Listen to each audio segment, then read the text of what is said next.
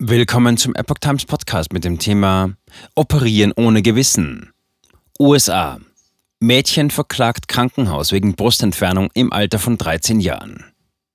Ein Artikel von Zachary Stieber vom 19. Juni 2023. Ein Krankenhaus und Ärzte in Kalifornien sehen sich mit einer neuen Klage konfrontiert, weil sie einem 13-jährigen Mädchen, das behauptete, ein Junge zu sein, die Brüste entfernt hatten. Die heute 18-jährige Kyla Lovedahl, auf Twitter unter dem Alias Layla Jane unterwegs, sagt, dass Online-Influencer sie im Alter von elf Jahren zu einer irrigen Annahme verleiteten, sie sei transgender. Dies geht aus der Klage hervor, die sie vor dem California State Court gegen Kaiser Foundation Hospitals und vier Ärzte eingereicht hat.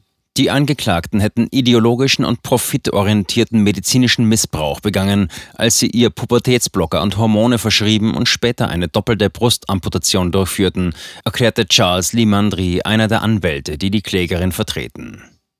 Nachdem Lovedahl glaubte, ein Junge zu sein, baten ihre Eltern Ärzte um Rat. Doreen Samuelson, eine Psychologin, die nicht zu den Angeklagten gehört, sagte Lovedahl und ihren Eltern, dass sie aufgrund ihres Alters keine Pubertätsblocker oder geschlechtsangleichenden Hormone erhalten könne. Drei Ärzte meinten, Lovedahl sei zu jung für geschlechtsangleichende Hormone, aber sie wurde schließlich an mehrere andere Ärzte überwiesen, die ihr Pubertätsblocker und Hormone verschrieben. Innerhalb von sechs Monaten wurden ihr die Brüste abgenommen. Profitorientierte Medizin. Die Hormone und Pubertätsblocker wurden auf der Grundlage einer einzigen 75-minütigen Sitzung mit der Psychologin Susan Watson verabreicht, heißt es in der Klage. Dr. Winnie Tong, ein plastischer Chirurg, kam nach einer 30-minütigen Sitzung zu dem Schluss, dass eine Brustamputation in Ordnung sei. Zitat. Die Beklagten haben die psychologischen Ereignisse, die Lovedahl zu der irrtümlichen Annahme veranlasst haben, dass sie transsexuell ist, nicht hinterfragt, erfragt oder versucht zu verstehen, noch haben sie ihre vielschichtigen komorbiden Symptome bewertet, gewürdigt oder behandelt, heißt es in der Klage. Und weiter, stattdessen gingen die Beklagten davon aus, dass Lovedahl, ein emotional aufgewühltes, zwölfjähriges Mädchen, selbst am besten wusste, was sie brauchte, um ihre psychische Gesundheit zu verbessern, und reichten ihr bildlich gesprochen den Rezeptblock. Es gibt keinen anderen Bereich der Medizin, in dem Ärzte ein völlig gesundes Körperteil chirurgisch entfernen und absichtlich einen pathologischen Zustand der Hypophyseninsuffizienz, Unterfunktion der Hirnanhangdrüse herbeiführen, nur weil ein junger Teenager dies wünscht. Zitat Ende. Falsche Behandlung. Lovedahl hat sich seither detransitioniert, das heißt, sie identifiziert sich wieder als Mädchen. Derzeit befindet sie sich in psychotherapeutischer Behandlung. Diese Art von Behandlung hätte damals anstelle der drastischen Maßnahmen der Beklagten angeboten werden sollen, fährt die Klage fort. Sie weist auch darauf hin, dass Jugendliche, die unter Geschlechtsdysphorie leiden, sich einer Reihe von Studien zufolge letztlich oft mit ihrem Geburtsgeschlecht anfreunden. Andere Studien haben gezeigt, dass Personen, die sich einer chemischen oder chirurgischen Behandlung unterzogen haben, um sich umzuwandeln, psychische Probleme und eine höhere Selbstmordrate aufweisen. Einige Länder haben die Verwendung von Pubertätsblockern auf bestimmte Bereiche beschränkt, da es an klinischer Forschung über die Verwendung dieser Mittel bei umwandlungswilligen Jugendlichen mangelt. Das Fehlen einer Therapie und die mangelnde Aufklärung über die möglichen Nebenwirkungen der Operation bedeuteten, dass die Ärzte Lovedahl keine Möglichkeit einer informierten Einwilligung gegeben hätten, so die Klage.